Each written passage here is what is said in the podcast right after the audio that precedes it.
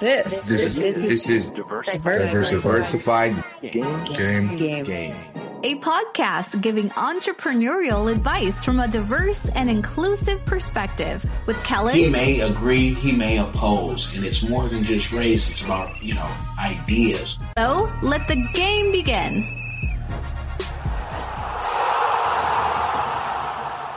Hey, it's Kellen, y'all, and I'm trying to get it together on this diversified game episode.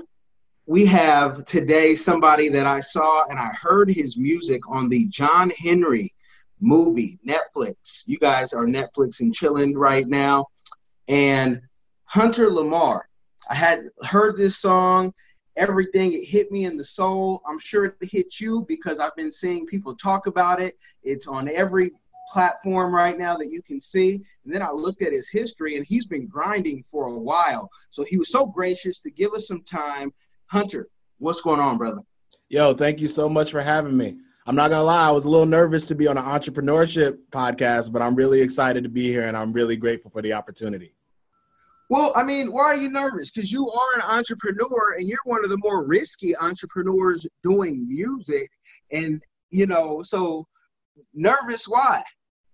I guess I've al- I've always like framed things in terms of the the hustle, but uh, not necessarily in, in in terms of the hard work, but not necessarily in terms of like the market aspect of it. Of course, it comes in, and of course, it's important to think of, but it's always been about the art first. And I've never thought of myself as a full on business person as much as I am a, a creator who lives to share as much as possible. Does that make sense?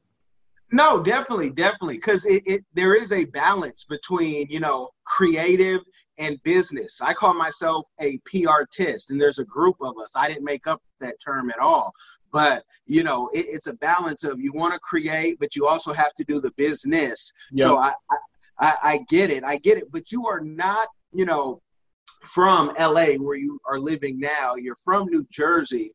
Mhm. Give give us the backstory on how you know you became and and where you you've gone. And I know you said before you know you went to school in even Boston. I live. My wife and I we got married in Springfield, Massachusetts. Had our Oh, first okay. child there, so I, I know that area because we might be like you where we like to move around too. Mhm. Yeah, so um, I've lived on the coasts my entire life. I grew up, I was born in Montclair, New Jersey. I grew up in Newark, New Jersey.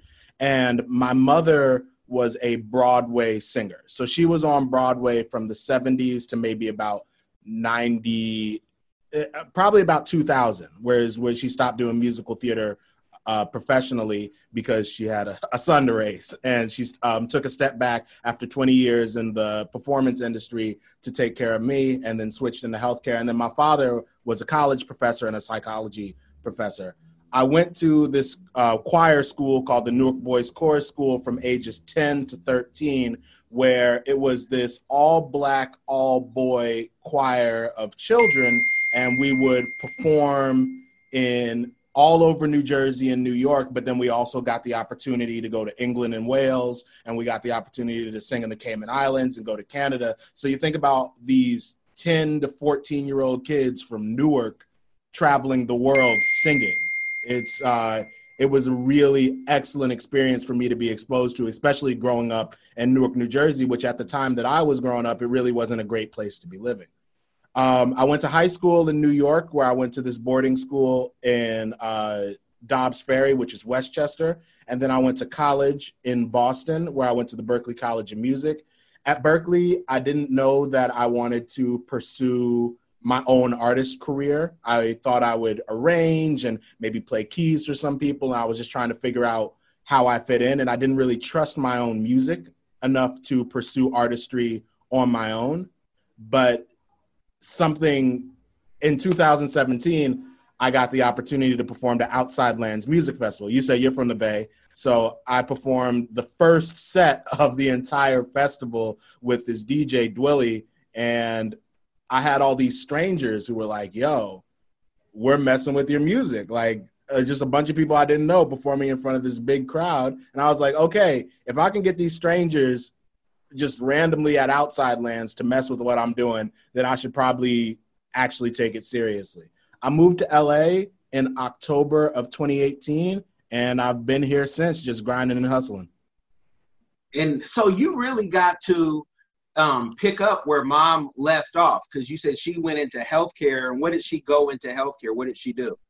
Uh, so she worked with this company. I believe the name was Novartis, and I honestly do not remember what she did for them. But what I do feel very proud of is in 2009, my mother founded the Sickle Cell Association of New Jersey. And for the last 11 years, she's been the founder and executive director of the Sickle Cell Association of New Jersey because she wanted to make sure that the non health related needs of sickle cell anemia patients were being met because there's a cancer association, there's um, an asthma association, and there's all these different diseases that have these associations. But sickle cell, which is a disease that primarily affects Black folks and folks that look like us, wasn't getting the attention that it needed in New Jersey. And my mother, through her work with Novartis, she recognized that gap and she said, I want to do something to fix this. And the Sickle Cell Association in New Jersey has been strong for over a decade now, which is crazy and just such a blessing in my family. Yeah, that definitely is. And I've, I've, I've, worked with youth before and I've, I've come across youth who, you know, have dealt with that and battled that. And honestly, one of them didn't even look black. He said, I, I guess I might have something in me, you know. Mm-hmm. like when I go to my camps, it's all that I see. But he did not look, I mean, not he didn't look mixed, he didn't look anything. But you, so you you you picked up that that art, uh, you would say, from your mom though. Absolutely. I grew up with music in the house. Okay, now have you had moms on a track yet? I so not on a song that I've done with my artist project as it exists now, but when I was 16, we wrote this really, really cheesy song for my dad's birthday, and we sang it together. Um, and it's very cute and I hope that no one ever sees it again. But I, it's very close to my heart. But it was just like the type of song that someone writes with his mom when you're 16 for your dad. You know what I mean? Yeah, now that needs to go platinum right now with music having no boundaries and usually for the worst, where anything can come out. Mm-hmm. You know, um, I have a song in my head, and and I'm just throwing this out here. You you want to run with it and collab with me? I'm always down to get in the booth. But I'm sitting with my kids, and I said, you can make anything. You could even say, "Boo boo on a stick," "Boo boo on a stick," and, and it will go. It, it goes. will go. Let me tell you, I said that why did my kids go to the church um, you know summer camp told their friends i come back every kid have every color boo boo on a stick i said gosh. Nah, it's not. Man, you dug yourself. Yeah, I'm not. When when Kanye dropped "Lift Yourself" and I was listening to the track, and then the Jersey Club beat came in, it was like. Yeah. Scoop it a whoop, uh, scoop it a doop, doop. I was like, "Yo, this is this is kind of crazy." Anything can go right now, and so I'd say, you know, that would be the the, the, the follow up, right? Mm-hmm and, and so you, you you did music. I mean, you did music your whole life. I'm going to get into the big stuff, but I'm just kind of fascinated with you know going to the boarding school because I wish I could have went to a boarding school. My parents told me, "Look at your grades. Yeah. There's no way." Um, but how was that? Because you don't meet too many of us. I know, like down south and in the, the East Coast, um, that's more prevalent. I don't know one in California or the West Coast, but how was that growing up? So, first, I got to start with at the Newark Boys Chorus School, there was this, um, and it, it wasn't a real stigma, but it was like this kind of stigma that existed within the students that the quote unquote smart kids would leave for boarding school and they would apply to this Newark foundation called the Wight Foundation, which took kids of color and put them in boarding schools. And then there was also, uh, so I didn't get into the Wight Foundation, and I was like, but I'm one of the smart kids. I applied to ABC, which is a better chance, which does the same thing, but it's a it stretches beyond just Newark. And I got into a better chance, and they were able to send me to the master school.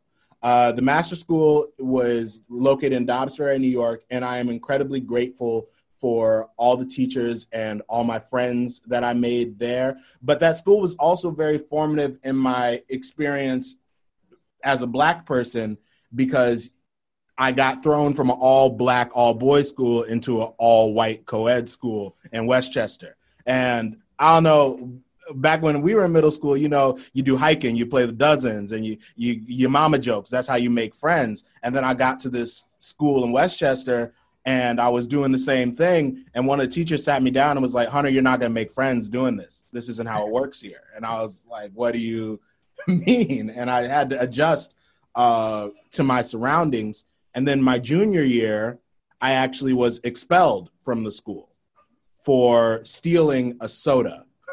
So, and it, it, it's exactly like it sounds. I took a soda from a party and the school expelled me and then eventually we appealed and we went to the administration. We said, You have white students who have stolen laptops and white students who have had cocaine, and you expelled this one student for what? Uh, this black student for taking a soda. It just doesn't add up. And the school eventually readmitted me, but that was kind of my first experience with institutional racism in the way that it exists. Because I, I, you know, we all we go through the five stages of death when you come to realize racism is real in the way that it is. And I was definitely in denial through most of that experience. Me getting expelled, it can't can't have to do with me being black. It has nothing to do with them treating me differently. But then you have white kids stealing laptops and doing cocaine who are not experiencing the same penalization that I am. So that was definitely helped push me into the artist that I am today. I'm very grateful for my school and also think that the administration has a lot of work to do. But yeah, that's Okay, and, and it's not just you. I've, I've experienced that people who you know they, they follow the show, or if they know me personally, they know if you look on my Instagram and you can find an old family pic, I am the black sheep of the family if my mother is not in the picture, um, literally. So I know both sides. Um, when I tell people, I know white people. I know them very well, uh, you know, and they say you can't know them, you know, you went to a HBCU. So I, I, I get it um, because we are at a different tier, and that's why I think you know the lyrics in your song. I mean, they they played a clip, and it was a longer clip than many people get in a movie, but mm-hmm. that whole song, and folks, that link will be in the description box. Is just, I mean, that is what we all go through, all black people, especially if you're a black male. That's why, you know, black man, black man. And it's hard enough to be a human in, you know, in, in the world or in this country, I should say. But, it, you know, that just, the weight on your shoulders, I mean, it was just deep. I was looking for the lyrics. I said, hold on, Hunter's going to send me the lyrics so I can send it to Genius Scan. We need the lyrics on there because, you know, Black Lives Matter to many were just, oh, that's Colin Kaepernick, or that's just a saying or a shirt. But there were, you know, the white people that I knew, they were like, yes, I've seen the racism and how I've been treated different. And you beautifully just laid it out. What inspired that song, and how long did it take you to write it? So that song actually got written relatively quickly because honestly, it was just me being pissed off. Like, we go we walk through this world in the way that we do with this hyper vigilance to our white surroundings. And i was just pissed of feeling like a victim. So what inspired the song and actually what got it into the movie um, which happened years later of course but what inspired the song was this is america. So i'm watching this is america with childish gambino and i'm thinking yo this song rides. But then you get to the scene in the music video and he splatters the choir of black people. Mm-hmm. And I was talking to my mentor, uh, Professor Lawrence Watson of the Berklee College of Music, and uh, Larry said to me, Why do we need this imagery? And how could this imagery possibly be powerful? how are we so far gone as a culture that it takes a visceral murder of a black choir to get people to react to a song? And Larry saying that to me really stuck with me. So I'm saying, what if I were to do my version of This is America, but make it only empowering? Make it no, a- and we didn't shoot a visual for it, but I wanted no aspects of the lyrics to even allude to black pain in the way that Gambino does it. Like we acknowledge it, we take it in, and we hold it there, and uh, we say it with our chest. But I didn't want the negative energy that the Gambino video kind of brought out.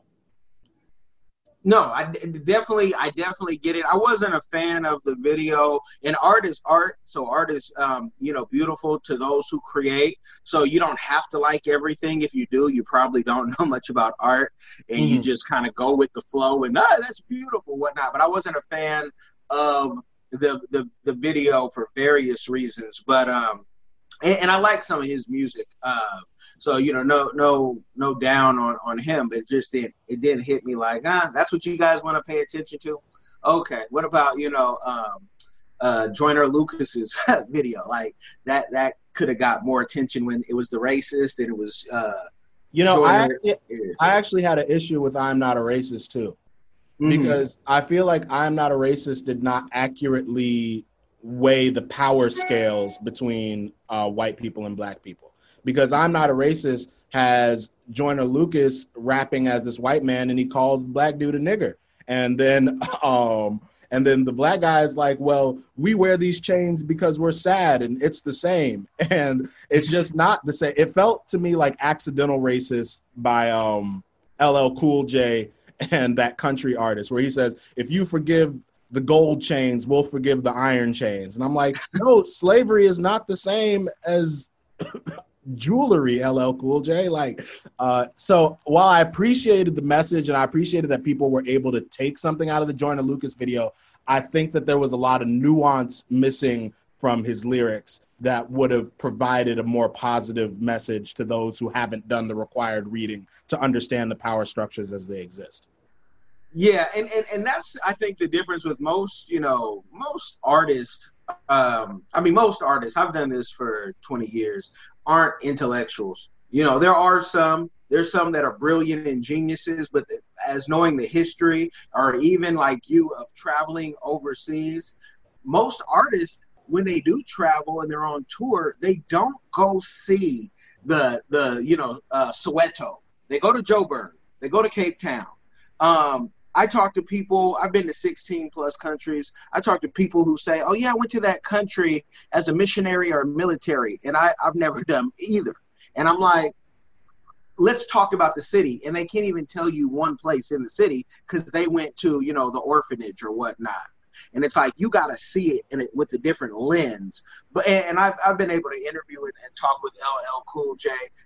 You know, great for what he can do, but LL you know, where did he, you know, where did he study or what, you know, we won't even go there because I don't want to down anyone, but like your background, you're, you study, you're like a, a student, not just of music, but of culture and people. And I think now that's making sense why that song was deeper than most things that we hear because you know, Mos Def will never be anybody's favorite artist, but there's things that Mos Def and dead prez and things that they say that are deeper than what an LL Cool J would say, and we're just picking on him, or what a you know whoever you want to name out there, because some of their stuff they they've studied different things, and, and it's also it's also just an impossible task to encapsulate the black experience in any way, shape, or form. You know, mm-hmm. so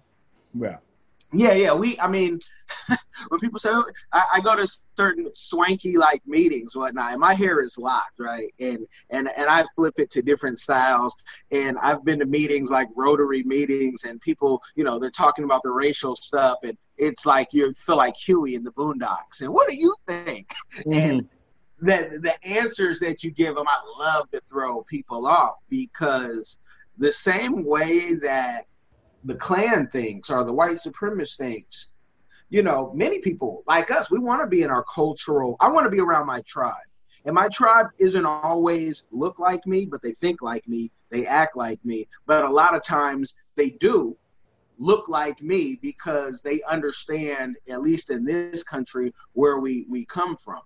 But I have such an assortment of people around me at times. I'm like, it is about tribe, but you got to take care of your people because if not, you you're kind of like you feel like a unicorn or a pink poodle, which we're not. We've just had different experiences, and you know, there's folks in the hood of like, man, what are you talking about Africa? And it's like, well, if you came and we brought 30 people to Africa last year, awesome. mind blowing. mind blowing. 30 people had never been. And I said, yeah, this is what every high school needs. you know, but I want to get into the, the, the, the, song, the business of the your, your song, because you've been doing this for, you've been doing music for a lifetime. How did you get it in a movie now? Or have you been placed in other movies before? So this was actually just a beautiful set of circumstances. So I moved to LA in October, and then I was very, very broke and got a job at a Barnes and Noble in Glendale. And I was walking to work, and I saw Terry Crews just standing at the valet. And I, um, when I moved to LA, I said to myself, I'm not going to like fan over anyone because I want to present myself as a collaborator and not as just someone to be, oh, let me, oh, freaking out when I see people. Uh, I definitely have freaked out when I've seen people, but I wanted to make sure that I'm reeling that in. So I saw Terry. I walked up to him and I said, "Hey, brother, major fan." Dapped him up, and then I kept walking. The next day, I got a call to sing in a session, just to sing some oohs and ahs, and it was easy, just like a hundred dollar gig. And I show up at this apartment and find out that it's for a movie that Terry Crews is starring in and I'm like, this is that's weird. So the movie was directed by Will Forbes, who is a Berklee alumni. Will's, um, I believe, his production assistant found me and some other singers um, who I'm actually was good friends with when we were from school, uh, when we were at school, on the Berklee alumni Facebook page in LA. So they just found me on Facebook and asked me to sing in the film. So I'm singing oohs and ahs for the score that show up at various points in the movie. And I got Will's information because Will is a Berklee graduate, and it seemed like quite a departure to go from uh, graduating from Berklee to writing movies in LA. So I got his information and asked him about his journey, and he told me about it. And he said that um, he wasn't getting too many film scoring jobs, so he started writing movies, and he got the money to make this movie. So I was like, that's awesome that you came in and you hustled as hard as you did to get this type of opportunity. So weeks go by. He asked me to come in and sing the title sequence for the film. So when you open the film, you hear John Henry with a hammer. So I sing that. And this is all you think that these movies are happening. We're recording in these studios. Now we're doing this all in Will's apartment because it was a very do it yourself type of experience. And I recorded that. Will texts me maybe a month later around December and says, Hey, man, we are basically out of money, is what he tells me, because it's an indie film that he was financing himself at the point at that point. And he's like, I need music for this film. Do you have anything that might work? So I sent him every single song I've ever worked on ever. and I was like, if any of these work, just just take it because I'm new to LA. I'm looking for opportunities. And he really resonated with Ya and put it in the scene that it's in, which I'm just so incredibly grateful for. Wow. Talk I mean, God is good, man. That that is a I mean, did you ever meet Terry Crews again or did he ever like connect the dots and say, Hey, that was the kid who dapped me up? No, I, I, don't think so because it's not like I told him my name. I don't. I doubt he would remember my face. He was at the valet. He probably has people coming up to him all the time. I have not been able to meet uh, Terry Crews or Ludacris in person. Ludacris was my favorite rapper in middle school. So to be rapping in a project that he executive produced, that's an insane, insane honor to me.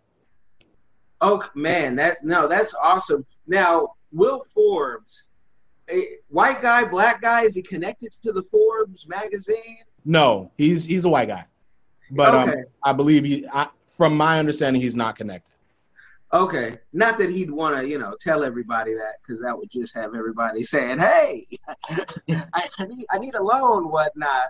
So you you do this film, and I really want you, you know, as much as you can and feel comfortable to explain to people because I love having people who have scores or, you know movie, you know, clips or they've done some work. How does the business work on that? because there are some artists who like, you know what, I gave that away for free, or you know, I made you know two hundred dollars, and some people will say, hey, I, I made my year's salary on that. But when your your friends look at you, your family looks at you, they're probably looking at you. And not your mom and dad, but everyone else is probably looking at you like, hey, can I get a loan? Like you were in Forbes. So how does the business work on that? Can you retire now, kick back, and never do anything again? Well, um, I'm fortunate that no one has asked me for a loan yet because I, you know, that's not happening. I, if even if it could, uh, but so for this film in particular, it's an indie film. It was very do it yourself, and I loaned my song to the film without a fee, but was able to negotiate um, 100% royalties to myself um, which Will was very forthcoming. That was really easy. So they used the song, and um, I honestly won't know what that money looks like for a couple months. Now, it happens differently for different people. So if I know that DJ Quik was involved with the film, DJ Quik has the credits to charge in a way that I do not, you know? And in like I of course you chase a check but the check is never my main priority. To be part of a project with Lud- Ludacris and Terry Crews, that was an honor. And that was a platform for the next stepping stone. So for this film in particular, uh, it's just the royalties that I'm receiving off of that. And I do not believe it will be even close enough to retire on. Uh, but it has been in the top 10 films in the US on Netflix all week, which is crazy. It's got kind of a, a cult following of people who are reacting very strongly to it. Yeah, and, and people who say DJ Quik, who DJ Quik has been doing music longer than we both have been alive. Mm-hmm. You know, DJ Quik is 50 years old at, at least, and bangers. I, I, I enjoyed some of the music. I started with music, and so I'm, I'm like, yeah, DJ Quik can say, yeah, I, I, need to get paid up front.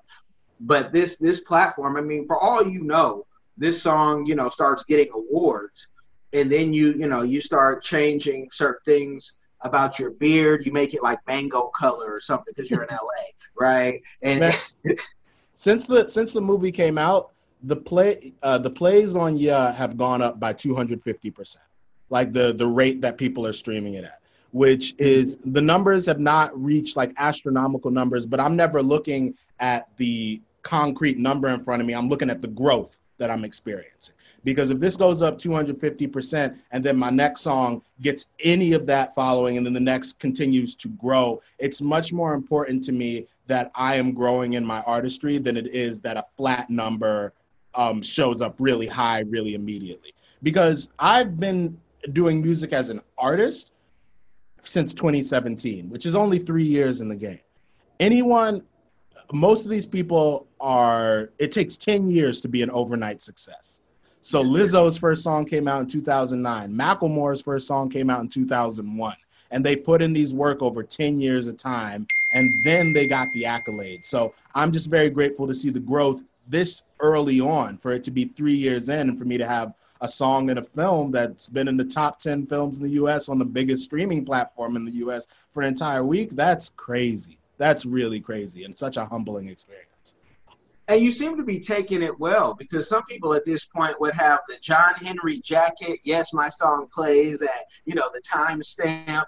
Um, I, I, know people who, who who would do this, and so you know it's it, it's such what an honor. And i hope um, i really hope that it just it blows up into the you know the next the next thing. Now has rap always been your you know genre outside of the choir? Are there any other genres that you say you know i, I like to do you know heavy metal or you know whatever bluegrass?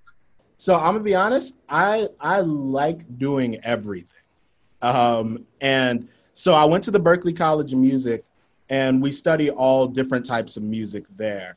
And i was really able to own own my skills and collaborate with so many different types of musicians. So when i decided that i was going to start rapping that became i feel like rap is the easiest vehicle for me to tell stories on but i also enjoy writing jazz. I'm writing a jazz fusion project. I'm primarily an arranger outside of my artist project so when i'm not working on Hunter Lamar's rap. I play keys for a bunch of different artists, um, and I arrange and music direct some artists in LA, and that's like kind of um, as big of a passion as rapping and writing my own music is. I think that I also enjoy songwriting. I have a lot of collaborators that I work with here. I recently started a working on commercial pitches with some friends of mine where we arrange songs to fit commercials and fit kind of that sweet you know when you when an apple commercial comes on and the family looks all sweet together and there's an acoustic guitar we started working on that together. So i try to keep a foot in as many different genres as possible because that helps inform my writing. When i took um, afro um, afro percussion the lab at Berklee with ernesto diaz he taught me these merengue rhythms and i was like um, wow that helped inspire some of the flows that I use in my rap. Listening to a bunch of different types of music just makes your own music, no matter if you can apply it correctly, it opens up the world to the things that you're able to do, even if it's rap, you know? Yeah. Yeah. With you know, with doing all these different type of musics, um, do you find it beneficial? And let the people know, you know, how, how many countries you've been to, but do you find that like going to a place really puts you in tune? Like if you go to, you know, wherever, um, Africa, you can hear the Congo, you know, bumping, or if you go to Jamaica or wherever, like where have you been, and do you find that to be beneficial in your uh, artistry? So uh, it is a major goal of mine to take a rhythm master class on every continent. I have not been able to do anything close to that. I'm uh, fortunately Berklee has so many different types of musicians that I got introduced to a lot of forms of music. My favorite ensemble at Berklee was the Middle Eastern Fusion Ensemble because those cats were playing stuff that was just out of this world. And I also have to um, shout out this group that I was involved with uh, that's no longer together. It's called the Trap Music Orchestra. And the Trap Music Orchestra, we were a 22 musician band that played um, like horn and big band arrangements of classic trap songs. So imagine Knuck If You Buck with trombones, saxophones, and trumpets. And it was a celebration of the culture in a really beautiful way. Our founder and the music director, Ryan Easter, said, There's a lot of kids in the hood who are not being exposed to music. And they're like, Who cares about Beethoven? Who cares about Mozart? But they love Shy Glizzy. So we'll would take these songs and reinterpret them so they could say, oh, that's how this music can relate to me. That's how it can translate it to me. And it was honestly, it was the most buck experience I've ever been a part of. It was an incredibly energetic, bombastic group. We got the opportunity to open for Nas once. Like we were really doing some awesome things. And that group taught me a lot about respecting every single genre and understanding the nuance in trap and understanding the nuance in hip hop. And yeah, that was just just awesome and just awesome, man. And for the folks who are listening on the podcast, the podcast is where we have the most listeners. Um, but this is what it sounds like. YouTube might mute this; they might give me a copyright strike, whatever.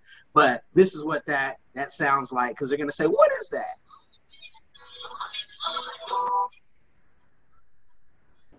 Man, but they're cursing. I like kids to be able to listen, and like parents. But you know, they, they I, I love that because I, I have heard you know different renditions, and I'm gonna check that out even more um, of of that. So you know, but going to you you have traveled overseas, so let mm the people know where you, you know you were able to travel, and did that make a difference at all?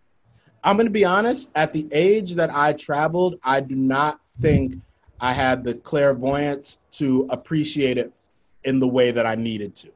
So mm. I went to England and I went to Wales and we kind of crossed into Scotland for a quick second.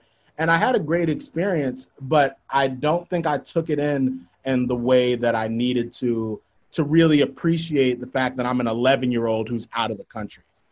Mm. Uh, I if okay. I've I also got the opportunity to go to Japan with my high school.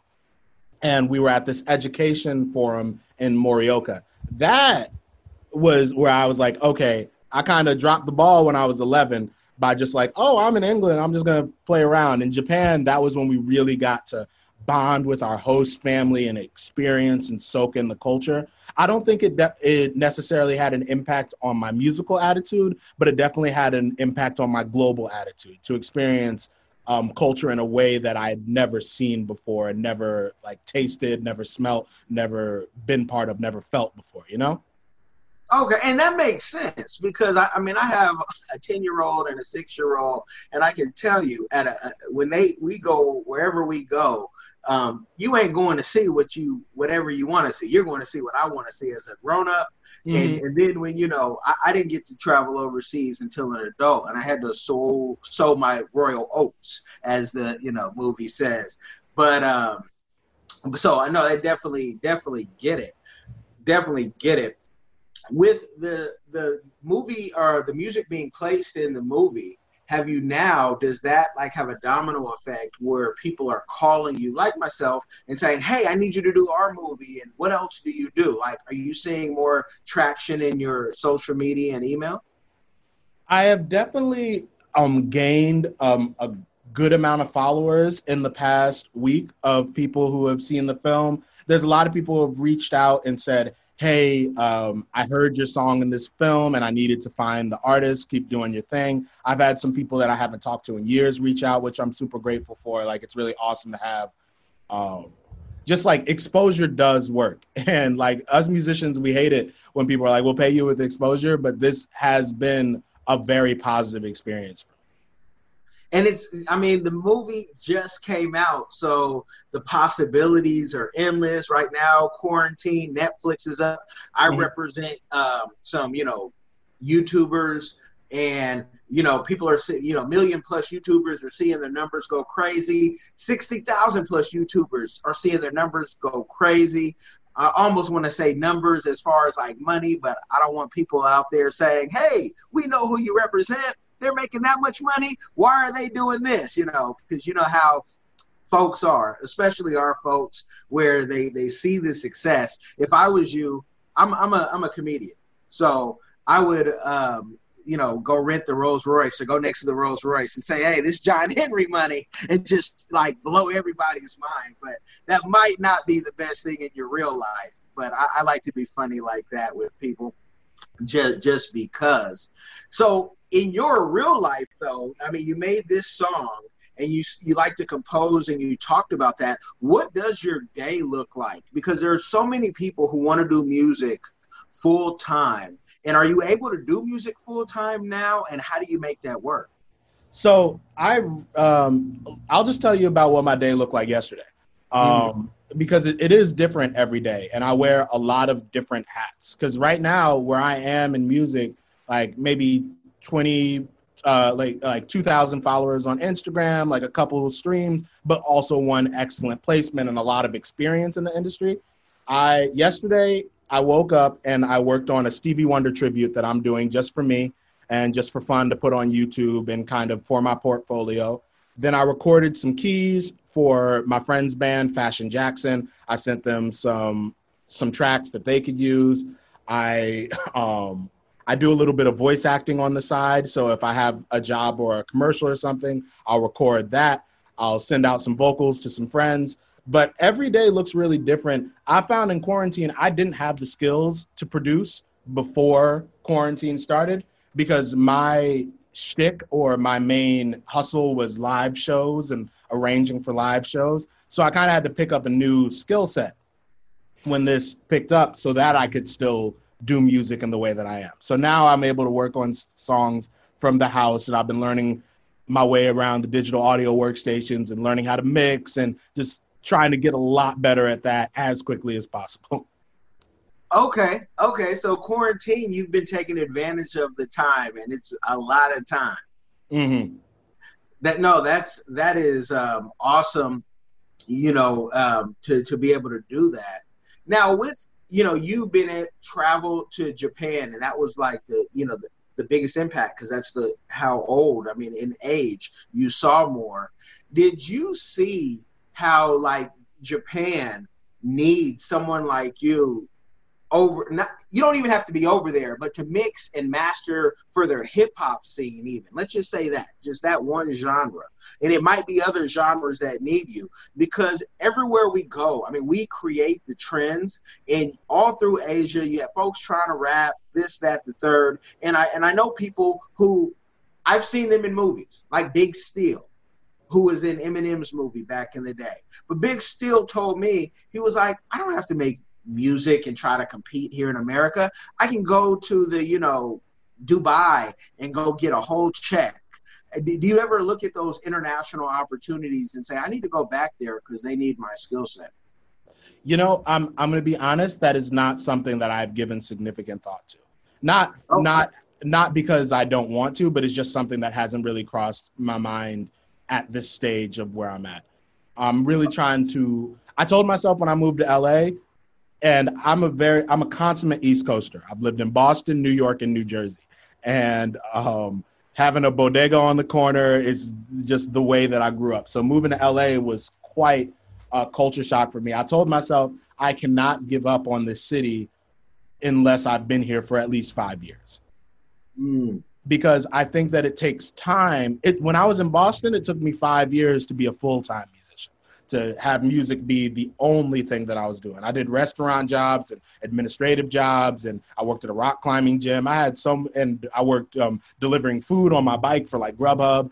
And but until it wasn't until my last summer in Boston where I was a full time working musician, where all of my checks and my rent was paid and all of my bills. I wasn't calling home. I was just doing music, and I was working at Berklee as a teacher's assistant for Professor Lawrence Watson. I was working for the Boston Improvement District as one of their hired singers for their daily parades. And I was working as a wedding singer on the weekends, as well as like doing my own gigs and writing my own stuff. So that was four different jobs that I would have within the week. And that's so I said, you can't give up on LA, even if things don't look great right now until I've been here for enough time to feel like I gave my all to this city. Because it would be very naive and very foolish of me to show up. I got lucky that I got a movie deal my month, uh, uh, one month in. You know, that's a one in a, once in a lifetime, and it's not the be all end all. It is just the platform for me to take the next step. You know, for me to keep working that much harder because I was able to come into some luck right like that. You know.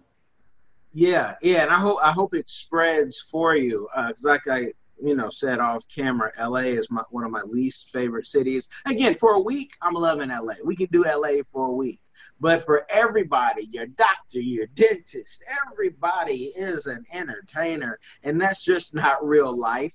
Mm-hmm. Um, you know, everyone has a headshot, and yes, I'm talking about you guys, LA, because in the Bay we have real lives um, but you know, tax wise and everything, I'm just not a fan of California for for the taxes. But I, I, want to make sure because I can hear someone ask, well, he did that one song and it sounded like that. He does so much different types of music, can really play music. What would your album look like? And has it come out? Will it come out? K Paso, what's up? Yeah. So I currently Hunter Lamar, which is my actual name and is how I present my artist project, that project is primarily R&B and hip hop. And I'm working on my debut project, which will be an R&B and hip hop project. And that will be the artist, uh, the artist project that I present to the world as that. I am working on another project that I'm not quite ready to announce because it's still very much in the beginning stages. Um, that will be for my jazz compositions because you know, if you go on Spotify and you listen through a list of Hunter Lamar songs, and I put everything I was writing on there, it would be a little confusing and it wouldn't be sonically consistent. In the age of streaming, sonic consistency isn't as big of an issue because you can you have access to every song that's ever existed in a way that's never happened before, which is kind of recent to the past few years. But I still do believe in artistry in that way so I try to separate those projects to create thematic and narrative consistency in the music and the art that I produce for people's consumption. I, I get that because I'm a nerd where I didn't always like how albums were composed. So you know, back in the tape days and then CD, you, and then you get a computer. I want to put it the way I want to hear it. mm-hmm. and I, you know, and, and, that's and that's not be being you know Puff Daddy. Even though I did love Puff Daddy, and I you know some things in my life look like that on a very micro scale. But no, I, I definitely um, get that because you want to hear what you want to hear. And when I hear you say that, I think of artists that most people don't know, like Second Chance, where he's a country singer, but he can also rap his his his his, his, his I mean, he can rap quick, you know, old school, just spit it. But he loves to do the country music, and then he hits, you know, the the heavy metal as well. And I and I want music. Ice T once said this in an interview with someone else. He said, "I want music just to be in a, a, a black like you know bag or something, and just let people hear what they want to hear." Because with that's where you hear the true art. Because you know he likes to do rap, but he also likes to do the heavy metal, and he doesn't like being judged. Like you can't come out with a rap album and then do the heavy metal stuff. Which now it makes more sense of what he's talking about. But back in the day, 20 years ago, people are like, "What are you trying to do?" You know, yeah. and so it's really yeah. important that um, artists aren't put into a box. You know, because we genres don't really exist in the way that they did 20 years ago. There's no such thing as pop. There's no such thing as R&B. Obviously like there's history there, but I one of my favorite artists and closest friends, Floyd Fuji, he's been called jazz, he's been called urban, he's been called hip hop and he's been called soul and I find that he doesn't always identify with any of those titles because he's making music that lives and breathes and it doesn't necessarily deserve to be compartmentalized. I have other artist friends where not every black girl that sings is making R&B. You know, they may not consider themselves an R&B artist and there's nothing wrong with being a rhythm and blues artist and nothing wrong with soul music, but I feel like urban has become this encompassing term for black while we're not being allowed in the mainstream media to explore our artistries in the necessary ways that we should be. And, and like your song talks about, you know, racism, that I wrote this book on the Christian industry um, for entertainment, movies and music. And the, I wrote it because the people who I thought should have wrote it said artists don't read, right? And in this and in this book i took conversations and and things people had told me where the industry is not racist because of this that. But someone like mandisa who most black folks don't know a mandisa because she's more played on the christian pop. Mm-hmm. and she to me sounds like a black woman singing but it's the way that she's singing. And there's even white rappers who can get on you know k-love and different things but black rappers can't. And it just shows like these got, conversations we have to have and, and talk about. I got to see Mandisa live when um, my friend Alex uh, was playing on the Winter Jam tour. So okay. that was um, I had never been to a Christian music concert in that way, and they were playing Madison Square Garden, and we had about 15 people show up to support Alex and the artist he was playing for. And so yeah, that was well, I mean, and, and I wrote the book, so I necessarily wouldn't have to only deal. I was one of the hardest parts of my life, life being turned upside down, um, all fault to myself. And I wrote it because I said once I got in it, I said, wait, it's the still you're still dealing with people, and you're dealing with ego and pride, and you know, folks who I'm doing it for the Lord, but you know, run me that twenty thousand dollar check to. Mm-hmm. Do this and and you know church church like everybody else it's not perfect. But um no that's a beautiful thing. Now if you have things your way and you can just draft out how life would be what would you want to do as a musician as a creative as a business person? So my my greatest passion is live I love performing live and I love every aspect of live performance. I love the meticulous details that go into crafting the perfect concert. So I would love to tour. I would love to tour my own music, but I also would love to tour with some of the artists that I work with. They are so much fun to play with. as a music director, my favorite thing is to interpret their vision and translate it to the stage. So, on top of that, if I, um, if I were to have life my way um, in the perfect setup, I would be splitting my time in between being on the road and performing, and then also doing studio sessions, writing songs, and producing music. So I would be able to interpret and facilitate visions on the radio and on the live stage and in my own life. Wow, wow. Now, have you written that down? I have. Okay, so so it's on the vision board. You've written the vision down, made it plain. Mhm. That's a beautiful thing. I don't want to give the folks a game overload. So, but I do want to ask you the question I ask every guest. And what is your community give back that you are doing now or that you want to do for the community um, later on? So, first off, let me start out by shouting out my community. I am so grateful for my friends in Los Angeles, my friends in New York, and my family. And before we got off this, I would be remiss if I didn't give major props to Brett White, White Noise, who produced Ya for me. He took my vision and he just ran with it and nailed it. I would be remiss if I didn't shout out Amber Kiner, who provided her vocals. It was very important to me to have a black woman sing on that song. And then the lyric um, that comes right after that is My Sister is My Keeper. So to have her voice on the project was very grateful. And then also Daniel Ratner, who created the artwork for me. And the artwork, for those who haven't seen it, is me as an 11 year old jumping into a lake, feeling very carefree while the Ku Klux Klan is standing behind me and they have bullet holes in them because I wanted to flip the switch on the images that we're always seeing. It's a very jarring image that my dad hated the first time he saw it. But I was like, we're always seeing ourselves as the victim. We watch these slave movies and we're being chased. What would happen if it were the opposite of that? And I loved that I that Dan was able to take that vision and really nail it in.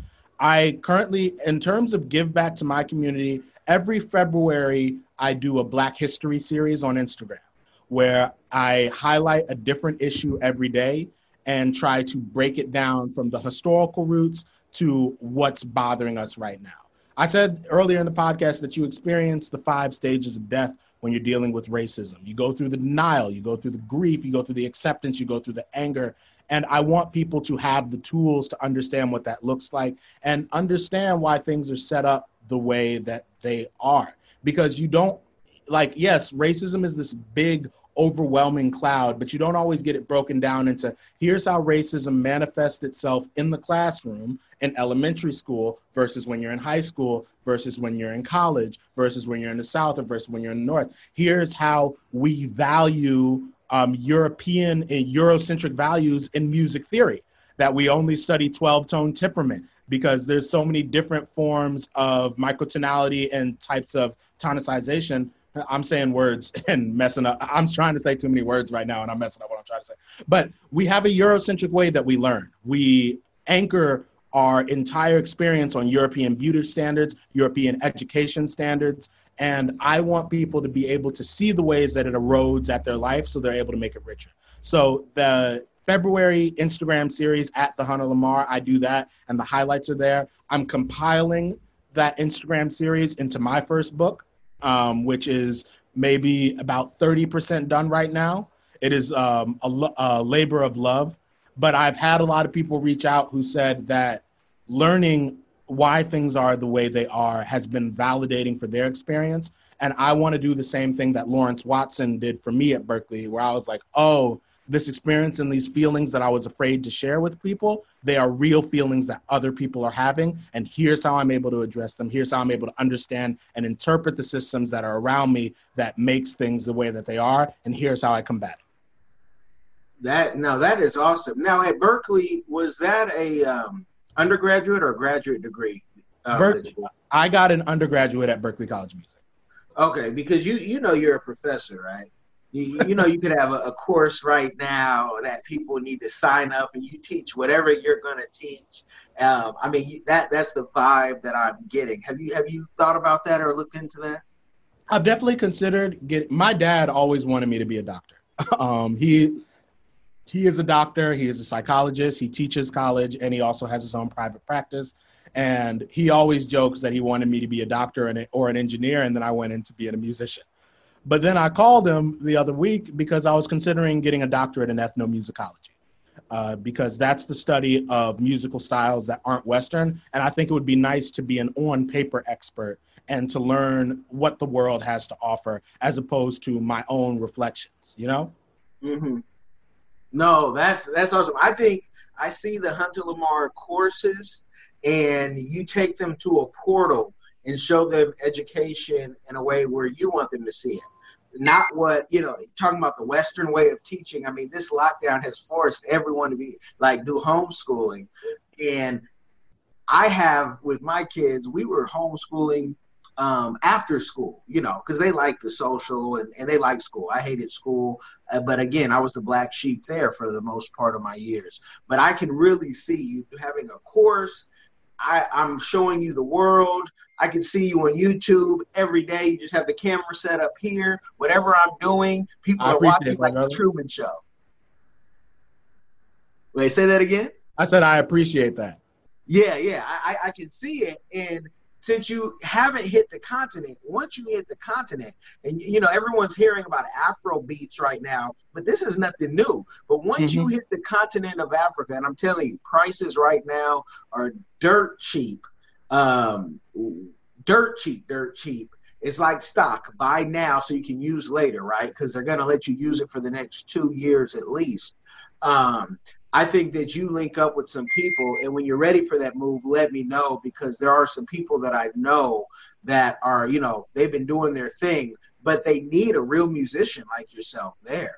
Um, and I think people will just gravitate because your personality, you're humble, you know what you're talking about. So I just wish the the best for you, man. All prayers up. Yeah, I really appreciate you having me on.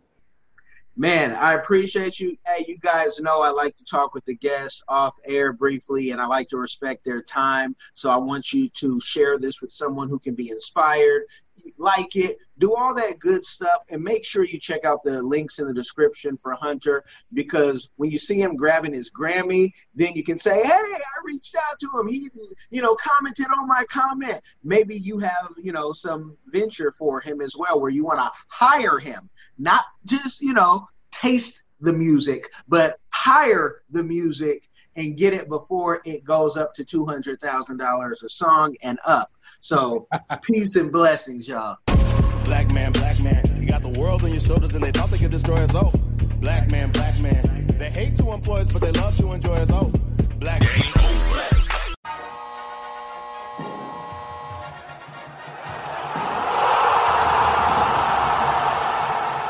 Thanks for getting in the game and listening to the Diversified Game podcast with Kellen, the number one show pairing entrepreneurship with diverse and inclusive perspectives like wine and cheese, bagel and lox, fish and grits.